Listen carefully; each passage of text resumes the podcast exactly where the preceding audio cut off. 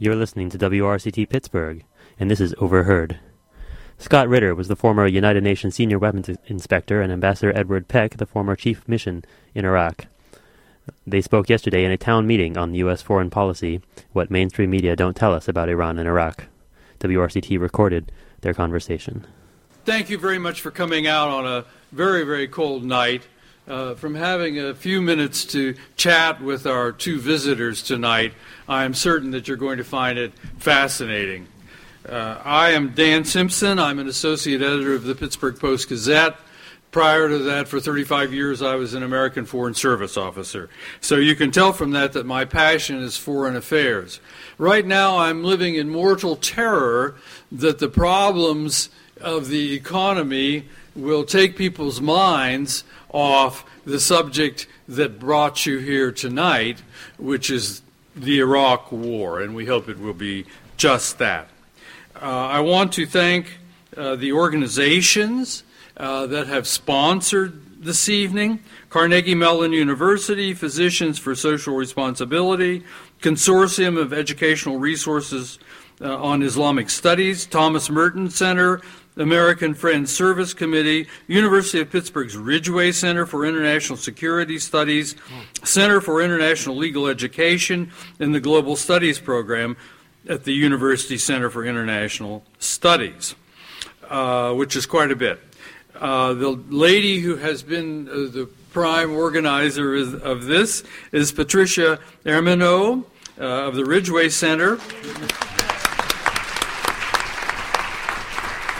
And uh, she tells me that they haven't quite met expenses, so if you're still feeling semi generous as you go out the door, she's the pretty lady in the red coat with a pot.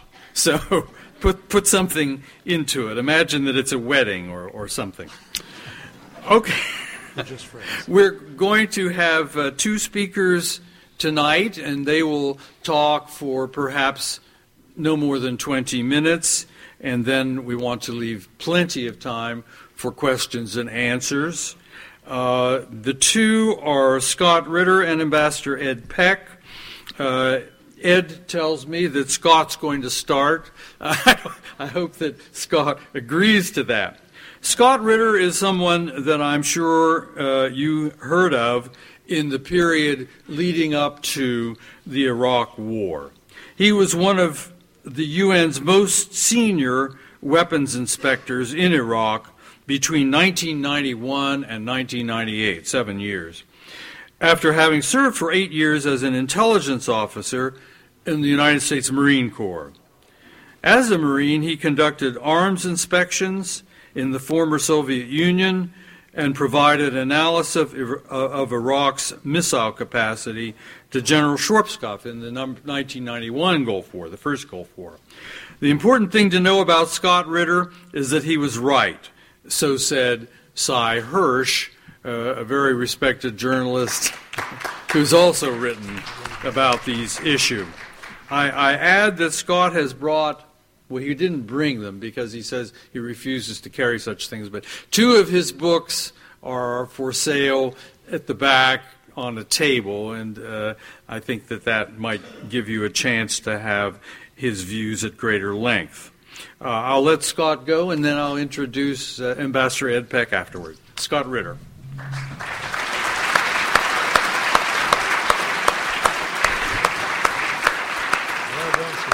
Well, thank you very much for the uh, wonderful words of introduction. It's an honor and a privilege to be here tonight to talk with you about uh, issues of relevance, not just theoretical relevance, but practical day to day relevance. Before we start, I just want to put this talk in, uh, in perspective. I'm a 12 year veteran of the United States Marine Corps, and nothing rates higher in my mind than the lives of the men and women who join the Marines, join the Air Force, join the Army, join the Navy, who serve our nation proudly. We may disagree with the policies that they are asked to implement, but never should we confuse any opposition or strong feelings we might have about a given policy and transfer that, that negative thought towards these wonderful Americans who honor us with their service wearing our uniform.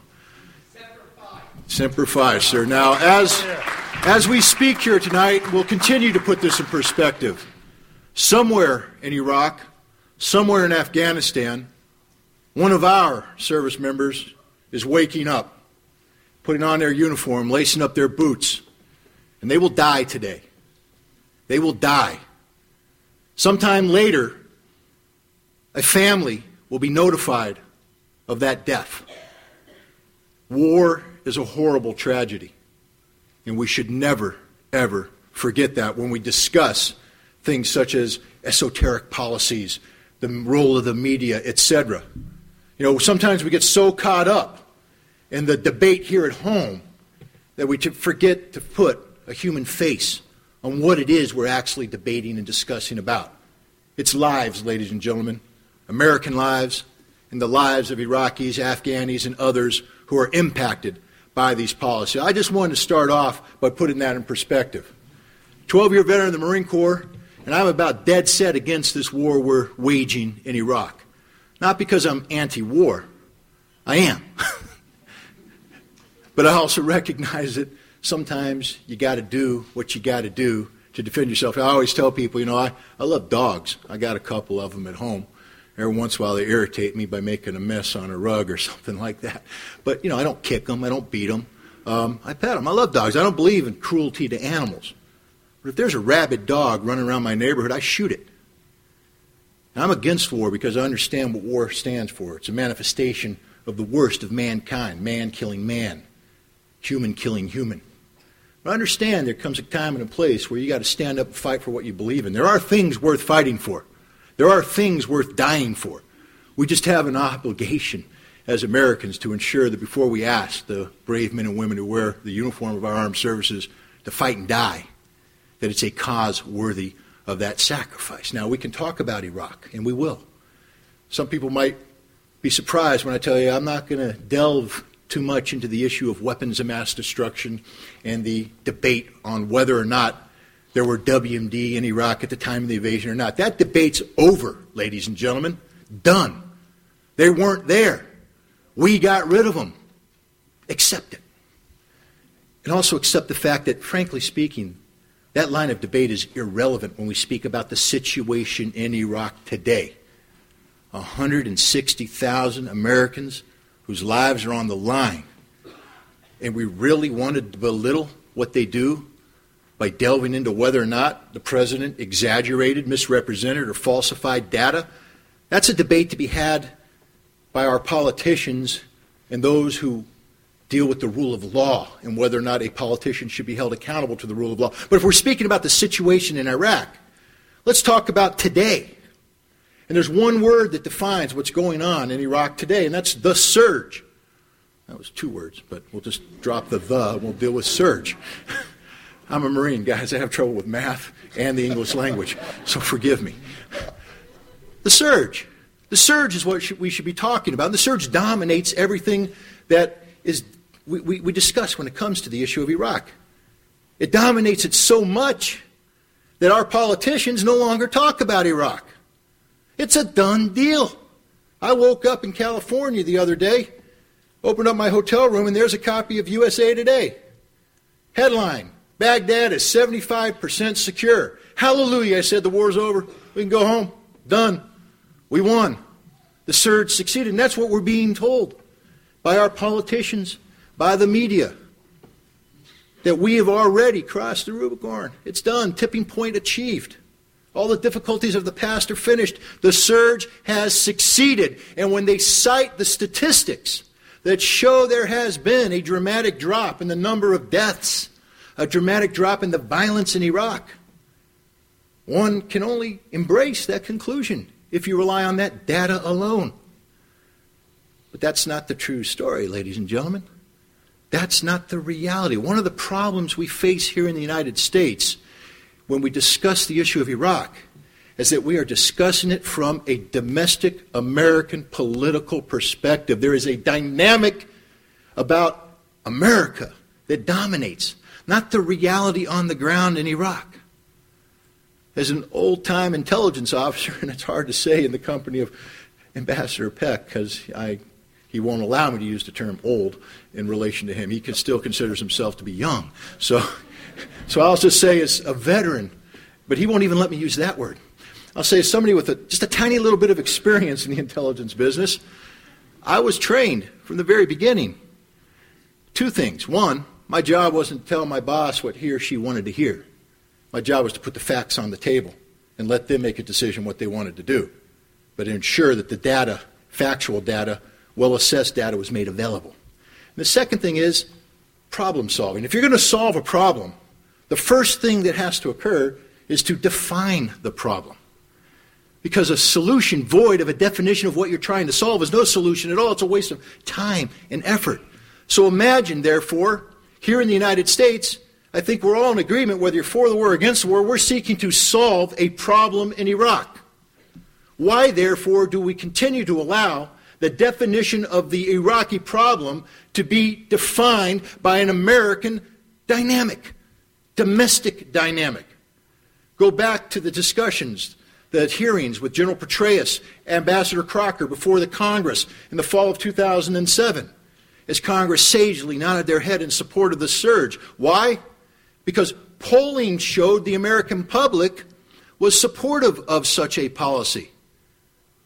Well, I really don't care what the American public is in support of or not in support of when I'm solving a problem that's defined by a reality in Iraq. The only thing that counts when we come to the issue of solving the Iraq problem is ground truth in Iraq. And, ladies and gentlemen, Iraq is a mortally wounded nation. When they say the surge is succeeding and they cite a reduction in the level of violence, one therefore can presume that somehow fresh life has been breathed in to this wounded body. Not so. The reality of Iraq, ladies and gentlemen, is that it suffered a sucking chest wound.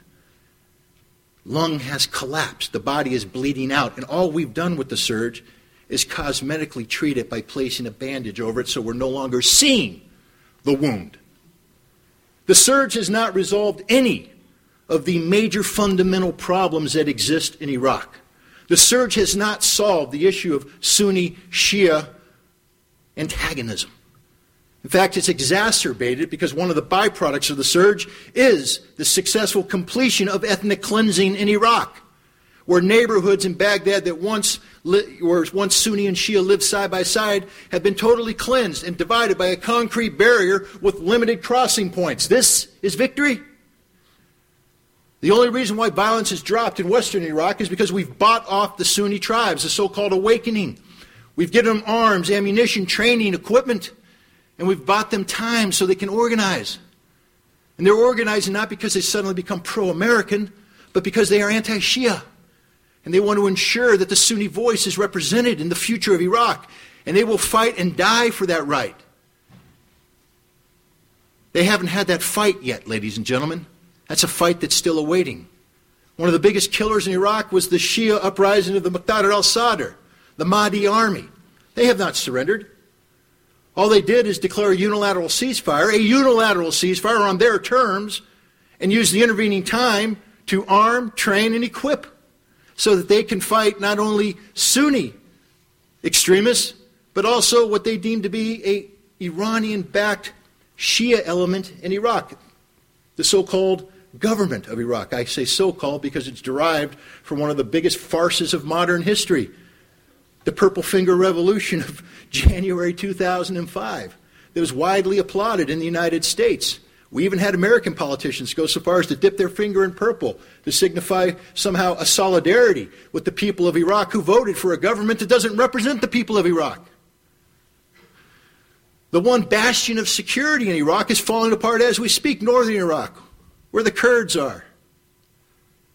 Kurds? Interesting term. Which Kurd are we talking about?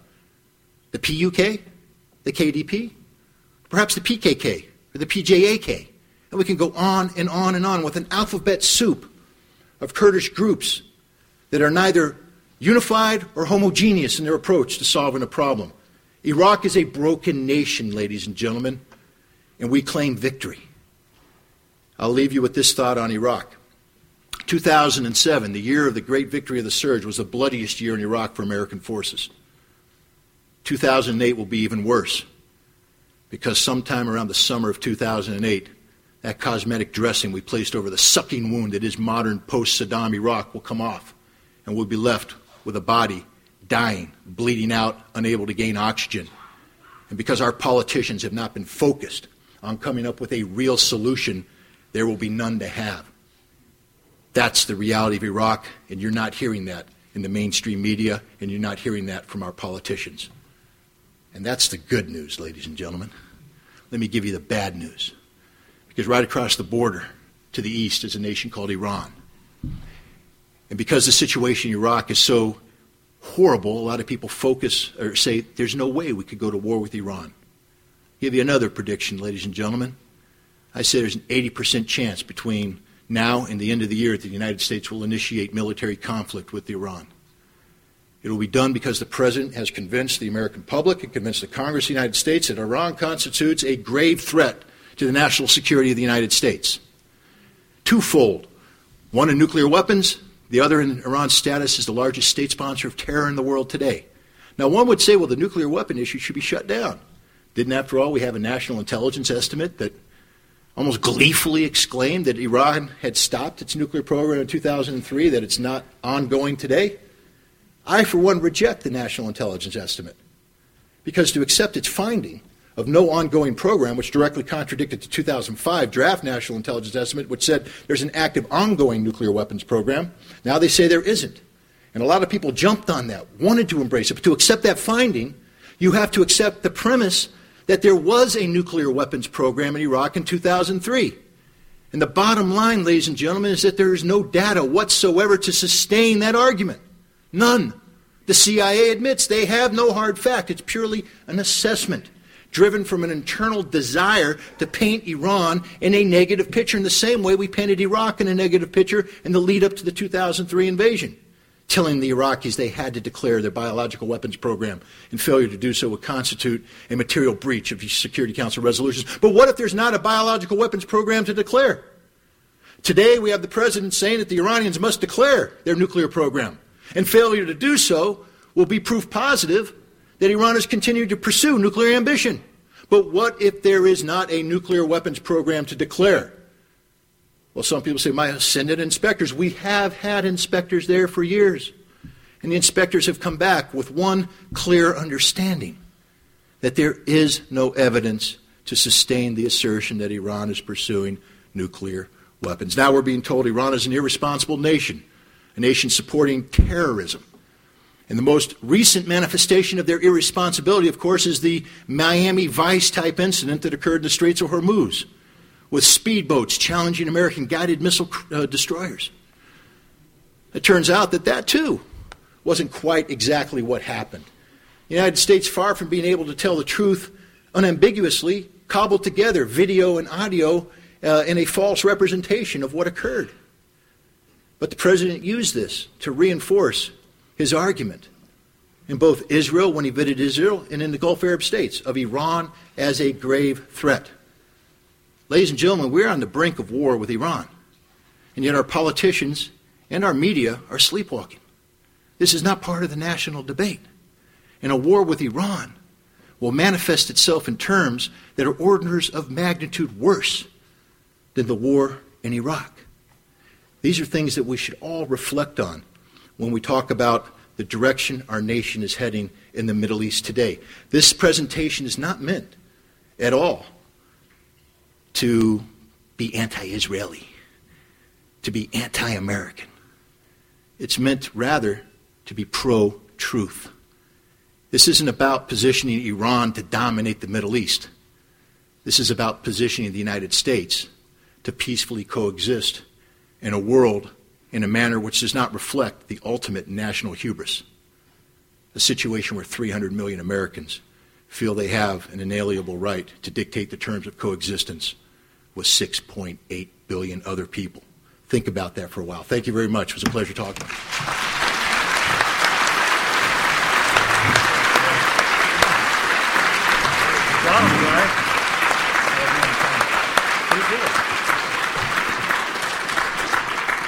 No, I'm sure you don't have any questions for him, but you'll have a chance in a minute.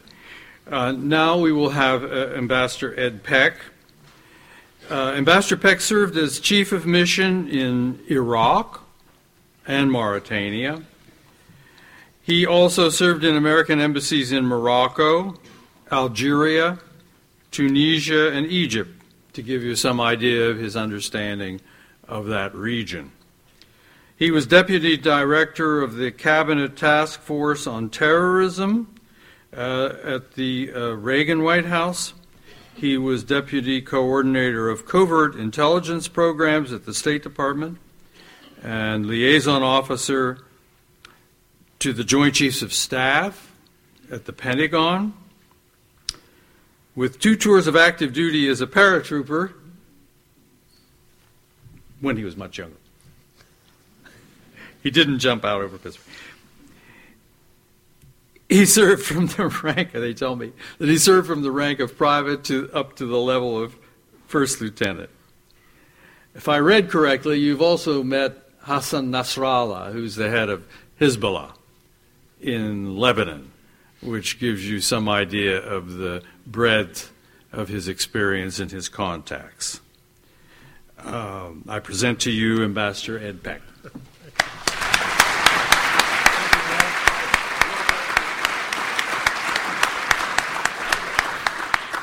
Uh, you can perhaps understand that I may have made a tactical mistake in letting Scott Ritter speak first. It's difficult. That's an act that's very hard to follow. But I wanted to tell you some things that I think you need to think about. The idea here is to get you uh, to think about some of the things that Scott has mentioned, upon which I would like to elaborate to a slight degree. Let's start with Iraq, a place where I lived for two and a half years um, in what is the American Embassy now. Uh, just for your background information, Ryan Crocker, who is the ambassador there now, and I served together in Baghdad. Uh, he was one of the brightest and most capable young Foreign Service officers who had ever worked for me or with whom I had ever worked, and is doing the very best he can there. If you make a mental list of everything that you have been told about Iraq by the government, uh, by the media, you make a mental list of everything that you know about Saddam Hussein from the same two sources, and then you cross off those lists all of the things which have proven to be untrue, you will have a much shorter list. I lived there as a foreigner. I lived there as a foreign diplomat. But I speak Arabic, and I'd served, as Dan mentioned, in a number of other Muslim countries. So I am considered to be reasonably experienced. When I lived there in Baghdad, Iraq was enormously wealthy. They had oil money up to here and loose change the rest of the way. They had one of the highest qualities of life and one of the highest standards of living in the Middle East. Educational systems were booming. The government built roads, put up electricity, irrigated farms, put in drainage.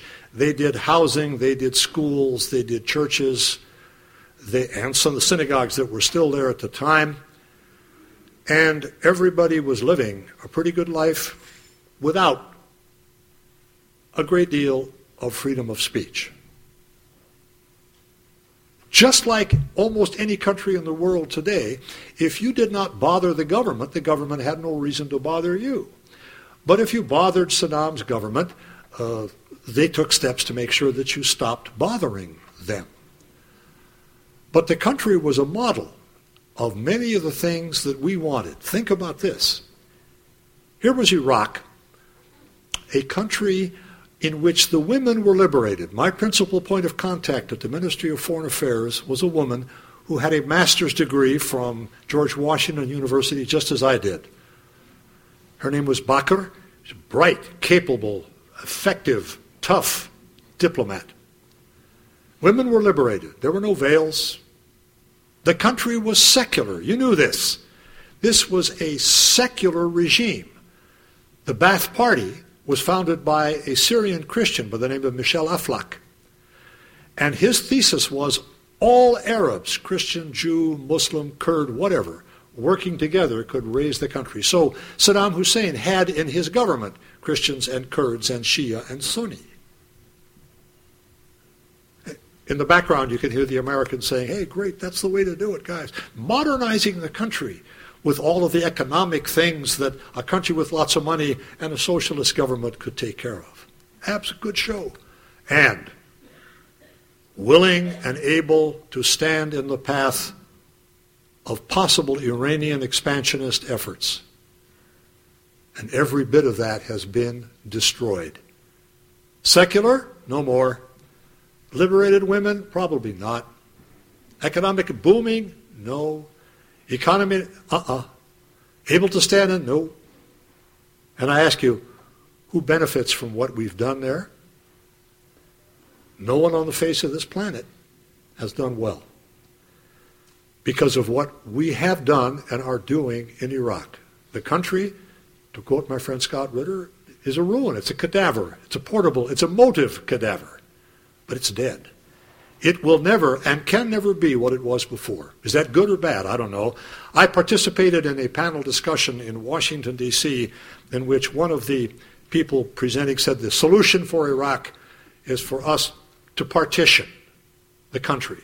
Kurdish area, Shia area. I said, what a fabulous idea.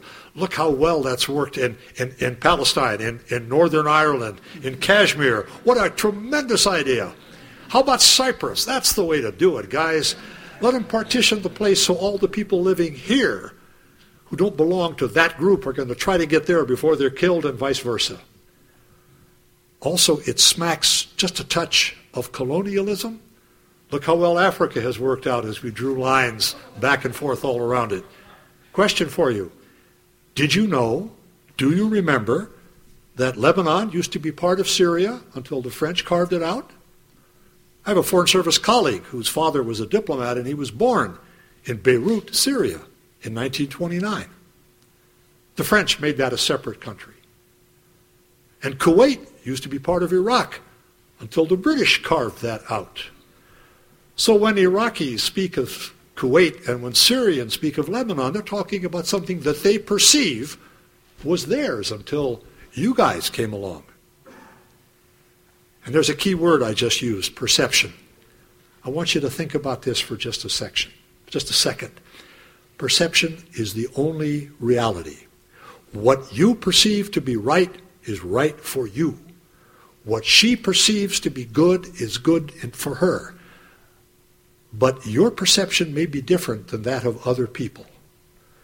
And if you choose to ignore the fact that other people may have different perceptions, or far worse, if you decide that their different perceptions don't matter, you are merely making it that much harder to get wherever you are trying to go.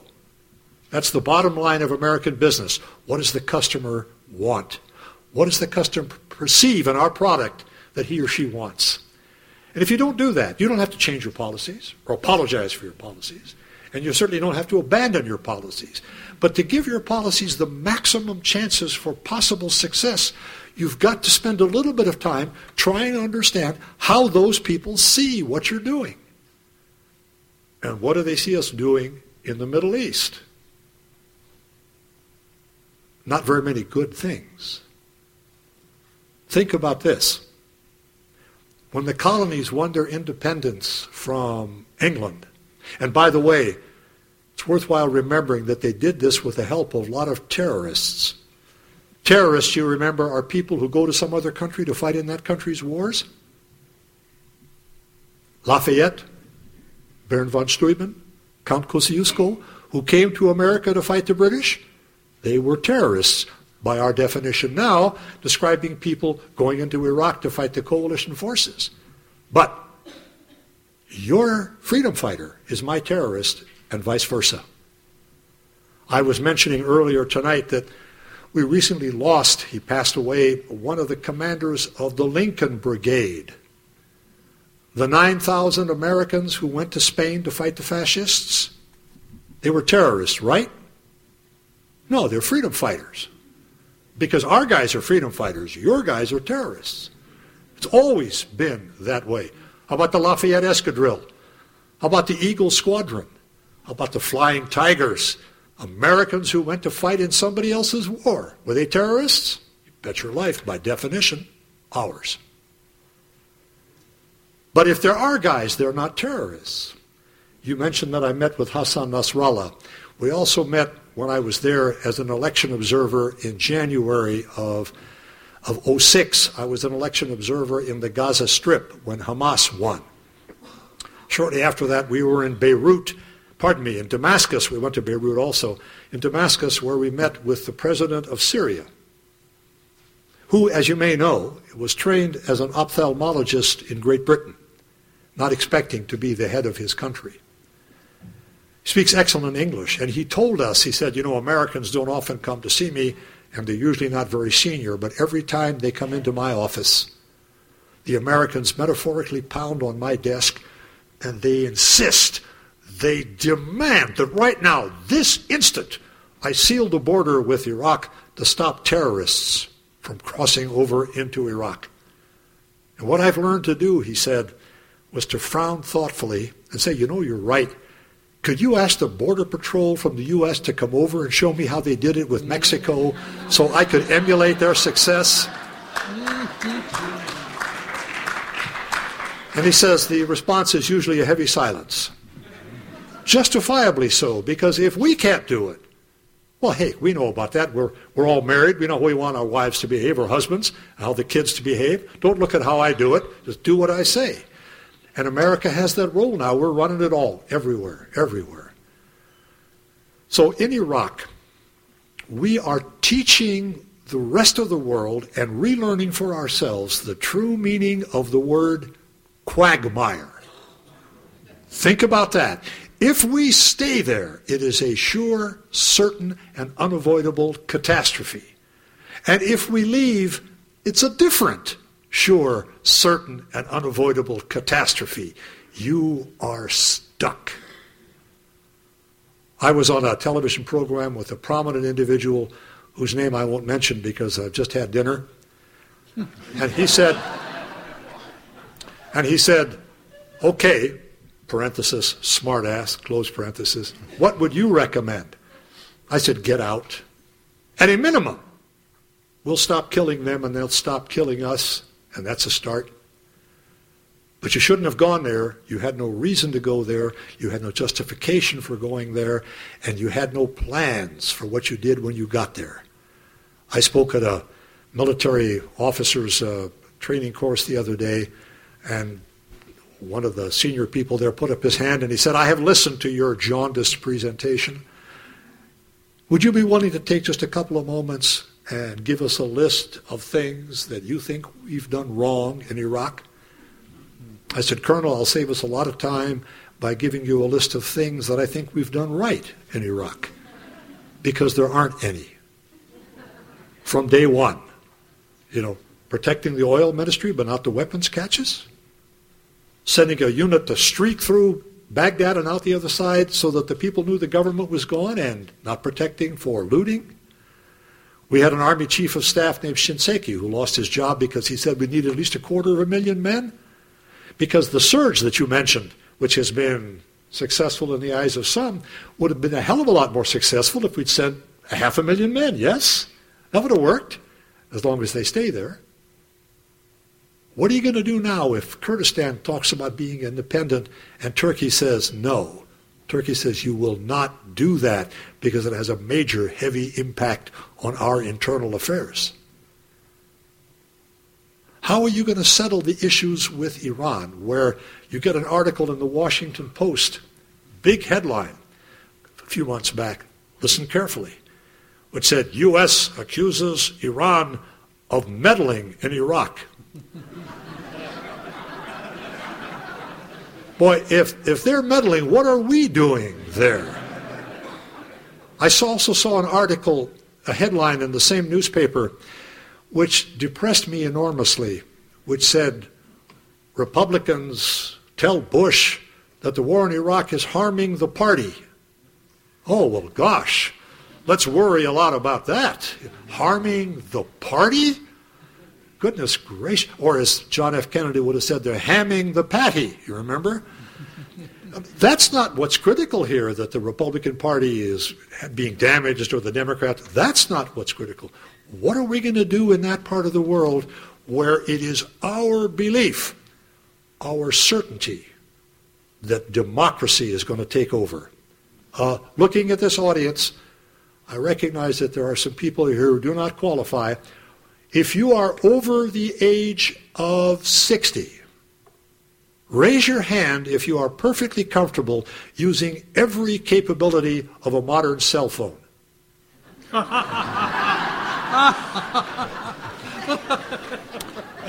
I want you to think about that. Good for you, sir.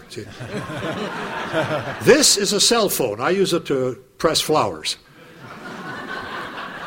The average person of my age looks at a cell phone with the same level of comprehension with which a squid looks at a nuclear submarine. Okay?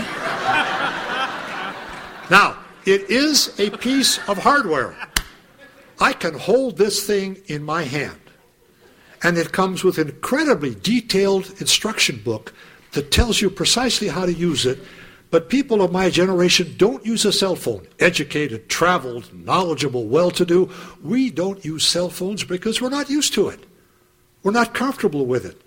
We're, we're afraid of it, really. Now, let's switch to Iraq and talk about democracy. Democracy is not a piece of hardware. You cannot hold it in your hand. There is no instruction book. It's historical, it's philosophical, it's experiential. And it takes a long time to develop this. We said, okay, Iraq, you got a weekend, write a constitution. It took us six years to write one here. It's important to remember that democracy is a process, a long, slow process. Uh, I have to tell this, I mentioned it earlier at another site. I was on a television program with a left wing wacko and a right wing nutcase. You know how these things work out. and the right winger was very upset with me. And although she was in New York and I was in Washington, she did this. And she said, Let us get one thing straight here, Ambassador Beck. And I said, Peck. And she said, Whatever. So we're getting along very nicely. And she said, Iraq is going to have a constitution based on ours. They are going to have an American constitution. And I said, You're right. And that is why we have told them forcefully, repetitively, that they're only going to be allowed to have slavery for the first four score and seven years. and after only 130 years, they'll be forced to give the women a vote. There was heavy silence on the other end. All right, let me try the same experiment here. Raise your hand if you can tell the other members of the audience in which year the United States of America first elected senators instead of having them appointed by state legislatures. That's 1913, yes. 1913, thank you, sir. History student or professor, okay. But so, how the hell do you expect the Iraqis to get there just like that when they're not even necessarily sure it's the best way? Who says it's the best way? Works for us, except in Florida. but we are convinced that by golly, you're going to be democratic. And how do we get them to understand how important this is? By killing them. By definition, you cannot impose democracy. And imposed democracy is a dictatorship. Democracy comes this way, not that way. You cannot force people to make a free choice. But the American people do not understand this because, and I say this to an audience that obviously has come here because Scott and I have some things you may be interested in hearing, that doesn't know an awful lot about the rest of the world and refuses to understand that in the Middle East and in the rest of the world populated by the 1.5 billion people, the United States of America, my nation, your nation, is not seen as a bringer of truth and justice and peace and harmony and international law because of what we have done and are doing in Iraq, in Afghanistan, and what we are facilitating being done in occupied Palestine. I have to bring it up. There are people who don't like it. They don't think it's good. They don't think it's right. I don't think it's going to benefit anybody to do any of these things. But if this is how you demonstrate the values of democracy with bombs, guns, rockets, and helicopters, you're not likely to convert an awful lot of people into that way of thinking, which, if it remains our objective, is being undertaken in a an ass backwards way. Because the survivors are not going to love us. Thank you very much.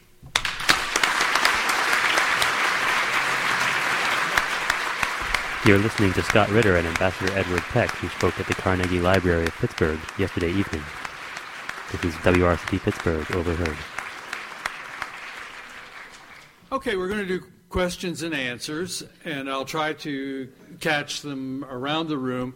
You may either uh, direct your questions to uh, Mr. Ritter or Ambassador Peck, or you can address it to the two of them and let them decide you know, who might like to respond. Mr. Ritter, you spoke. Is this working?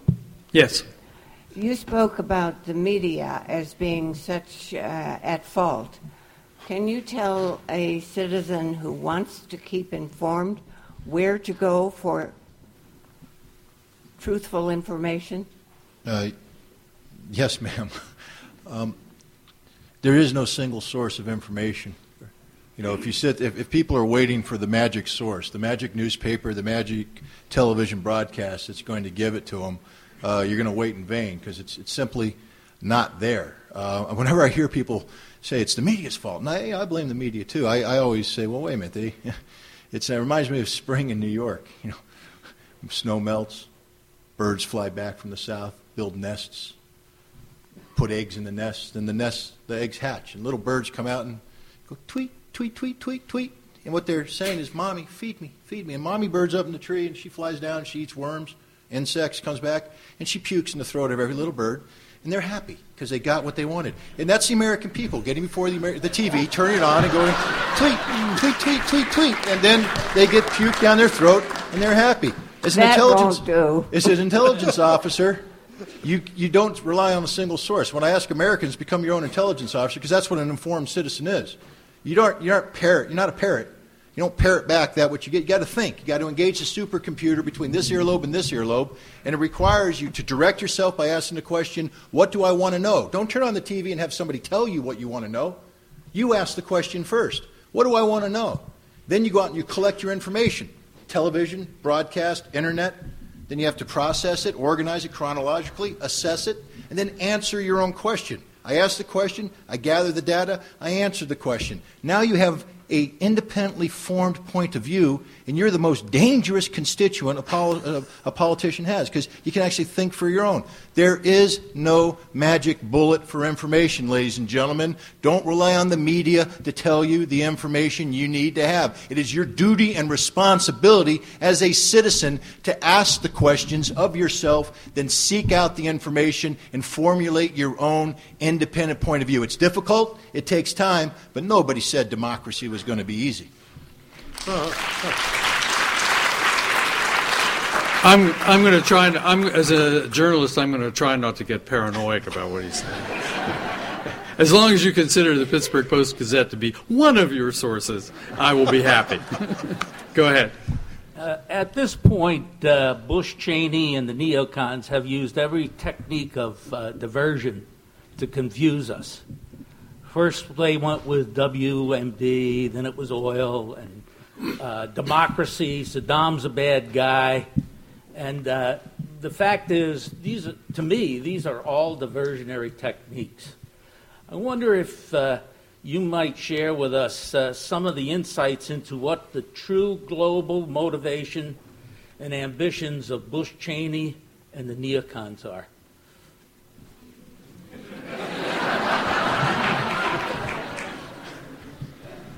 You know, that's a, that's a very pertinent, powerful question, sir. And and um, I was going to put a comment on the end of Scott's, but I don't think I needed to because he pretty much said it all. One of the things that fascinates me about the media uh, is the extent to which people in it will write articles saying, this is what the Taliban is looking for, this is what Milosevic wanted, this is what so and so is thinking. Yeah, yeah. And how do you know that? But presenting, presenting your own you know, speculation as fact is difficult. In the case of the neocons, the United States of America is not a country, justifiably so, which is, has a reputation throughout the world of solid knowledge and understanding of the rest of the world. Because we don't pay a great deal of attention to that unless it hits a headline or some kind of story. And what we do watch is the stuff that's fed to us, that's regurgitated down our throats uh, from people who think that you should think this and know that. There is a belief by many people in this country that the future of the world, the bright side, lies from converting everybody to democracy. And I have had heated discussions with people who say, look, don't you accept that if we can get democracy started in Iraq, it will spread like wildfire throughout the Middle East? I say, well, let's think about that for a second. Let's take 100 families from the heart of the Haight Ashbury district in San Francisco and transplant them to the heart of Kansas and see how long it takes before liberalism runs wild in that part of the country. Okay? or do it the other way. Take 100 families from the heart of Kansas where the, where the bumper sticker says, you'll excuse me, welcome to Kansas where science don't mean shit, okay? Sorry.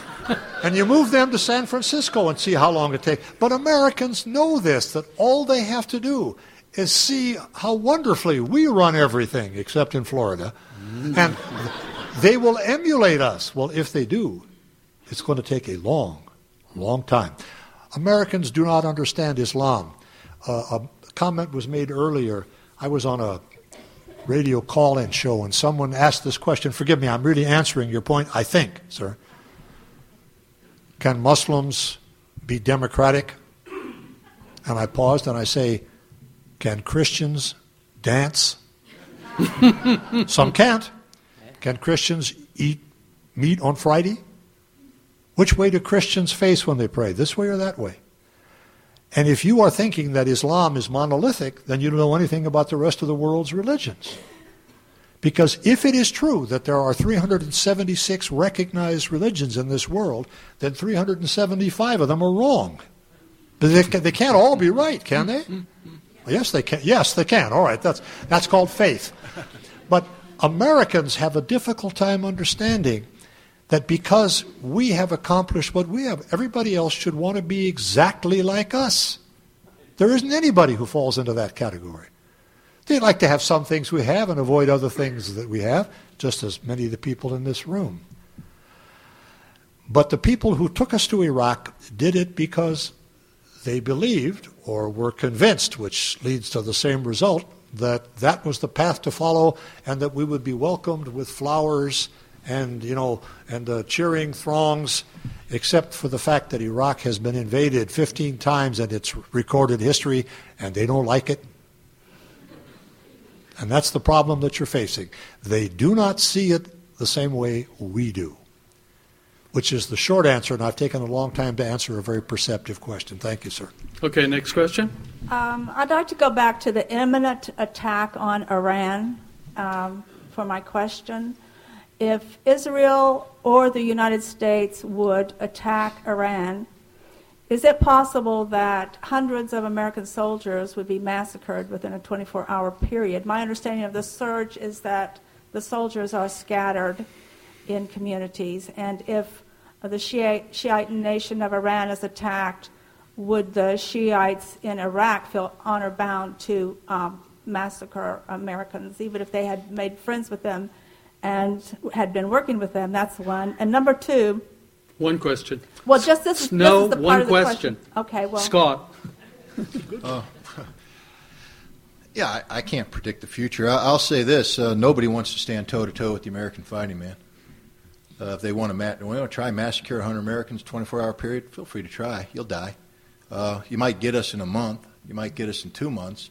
I, I, I, don't want to put a number on it. What I will say is this: um, there, Iran has a vested interest in the future of post Saddam Iraq. They fought an eight year war, they suffered hard, hardships and tragedy, and they want to ensure that whatever emerges in post Saddam Iraq doesn't uh, remanifest itself in that which brought this eight year war. And so Iran is heavily invested in the future of Iraq, and this means that they have a lot of influence in places where you have co religionists. Remember, they're not, they're not the same. the, the Iraqi Shia is Arab, and the Iranian Shia is Persia. And even amongst the Iraqi Shia, they refer to the Iranians as Safavids uh, because they go back in time to history where there was uh, enmity between the two people. Uh, it's not perfect. So you can't sit there and say that automatically the Iraqis will rise up and support the Iranians. But I will, will say this that there is a tremendous amount of resentment in the Middle East about American policy. And if the United States, either directly or indirectly using an Israeli proxy, initiates a unjustified military action against Iran, there will be consequences and there will be spillover, and that will be inclusive of major unrest in the Shia dominated areas of Iraq that will manifest themselves in violence that will kill Americans. It will also manifest themselves in an American response that will kill Iraqis by the thousands. Uh, again, nobody wants to stand up and take us on uh, to, in a toe-to-toe fight. We just have, we're, we're, a military force that can't be beat that way. They're killing us not by standing up and engaging in platoon-on-platoon tactics. They're killing us with bombs. Uh, but our lines of communication will be severed. Uh, that which we use to resupply our troops uh, will have to go to helicopters. We'll then get shot down by air defense. We're going up against a fairly sophisticated enemy. Uh, it may not, you may not see that because they're not bringing their A game to play right now. But uh, one only has to reflect on the Israeli experience in southern Lebanon in 2006 to understand that uh, there are people out there who have studied how we fight, they know how we fight, and when they choose to take us on, will show a mastery of overcoming some of our, our, our tactics. Uh, we got a big enough problem in Iraq. We gain nothing by going against Iran except more tragedy. And uh, again, I don't want to put a number on it, but Iraq will explode in violence that will manifest itself in the deaths of Americans and Iraqis alike and will have nothing to do with engendering stability. Ask yourself this American politician in this silly season that we have now. If you got a, a hundred American coffins coming home because of uh, what we term to be the, the, the, the betrayal of America by the Shia of Iraq, do you think that the inclination is going to be to reduce the level of violence and withdraw? Or is the inclination going to be to accelerate the level of violence, to seek to get revenge, and to seek the ever elusive victory? Well, that was my point. No, that we I'm could sorry. see. We I could wanna see, take, uh, excuse three- me. We No. could see blanket I said bombing no. of Iran and Iraq. I want to take three and quick that's all I wanted questions to here. say. Blanket bombing of Iraq. Three quick Iran. questions there. And then for the last uh, 10, 15 minutes, I want to open up the floor to those of you who don't have the strength to walk to the microphone. So go ahead. Um, so, not all Republicans are neocons, and I think in particular right now, it's a very special election season because we do have somebody running for president who is a Republican and a Republican in the traditional, traditional sense, a 1960s Republican who wants to get back to a policy of non interventionalism who, and who understands all of our failed policies in the Middle East. And in order to answer, somebody asked the question of how do we get ourselves out of this mess? You know, how do we um, make things better? I think we should and what, what do you think? My question is, what do you think about electing somebody like Representative Ron Paul, you know, for our next president to get us out of this mess? Ed? Um, I- I had I had the honor of being invited up to Ron Paul's office on Capitol Hill uh, four months ago to have lunch with him and a group of like-minded uh, uh, congressmen, rep- representatives, and they were discussing the kinds of issues that we're talking about here tonight, because they get together once a week and bring people in to talk to them about other options, uh, keeping one of those rarities an open mind, you know, on all of these kinds of things. Um, and I was very interested in the fact that he did this and that he invited me because I'm neither famous, which is unjustified, nor, nor necessarily shatteringly knowledgeable on all these kinds of issues. But I've lived in and worked on these kinds of problems. Uh, and I fear that for the other reasons that Scott and I have mentioned here, I don't think he has much of a chance for just exactly the reasons that you mentioned um, uh, despite the fact that he's gotten an awful lot of really avid support uh, from all kinds of people who say, yes, let's go, let's go with this kind of a guy. He is thoughtful, he is intelligent, he is perceptive, he is rational, he is reasonable, he is flexible, and he's doomed. I mean, uh, you know, because that's not what the, the nation is looking for right now, I'm afraid. But interventionism, which is what we're talking about, what you were talking about, is has become so ingrained because of America's conviction as a nation that we have the answers to all of your problems if you just do it the way we tell you. Try this, and I'm off the subject just a bit, in interventionism. I'm a diplomat. You know, a definition of a diplomat, an individual who can tell you to go to hell in a manner that makes you look forward to the trip. Okay? There's a better one, which says a diplomat is a man who can convince his wife that she looks terrible in diamonds. Diplomacy is practiced in the dark, ladies and gentlemen. To test this thesis, when you get home, start going across the street or across the hall to tell your neighbors that they're raising their kids wrong. Do this four times a week for a couple of months, and your welcome will begin to erode. You can shorten that time period dramatically if you stop on the way over to tell the other neighbors how these people aren't raising their kids right. And our nation does this on an hourly basis. The ministry of so and so demands that they start this and they stop that and they fix this and they quit that. Hey, hey, hey, hey, hey. We are a sovereign nation. However small, however weak, however unsanitary, I am a sovereign nation and you treat me otherwise at cost. You can do it. You can do it. But we tell everybody how that's called interventionism. You got to stop doing that. I have gone in as a diplomat to the heads of governments and told them quite pointedly some things that we thought they should do or not do, and received rejoinders explaining why they didn't think that was a good idea. But you don't do it in public unless you want to be considered shatteringly arrogant, overbearing, and involved in issues which are not your responsibility.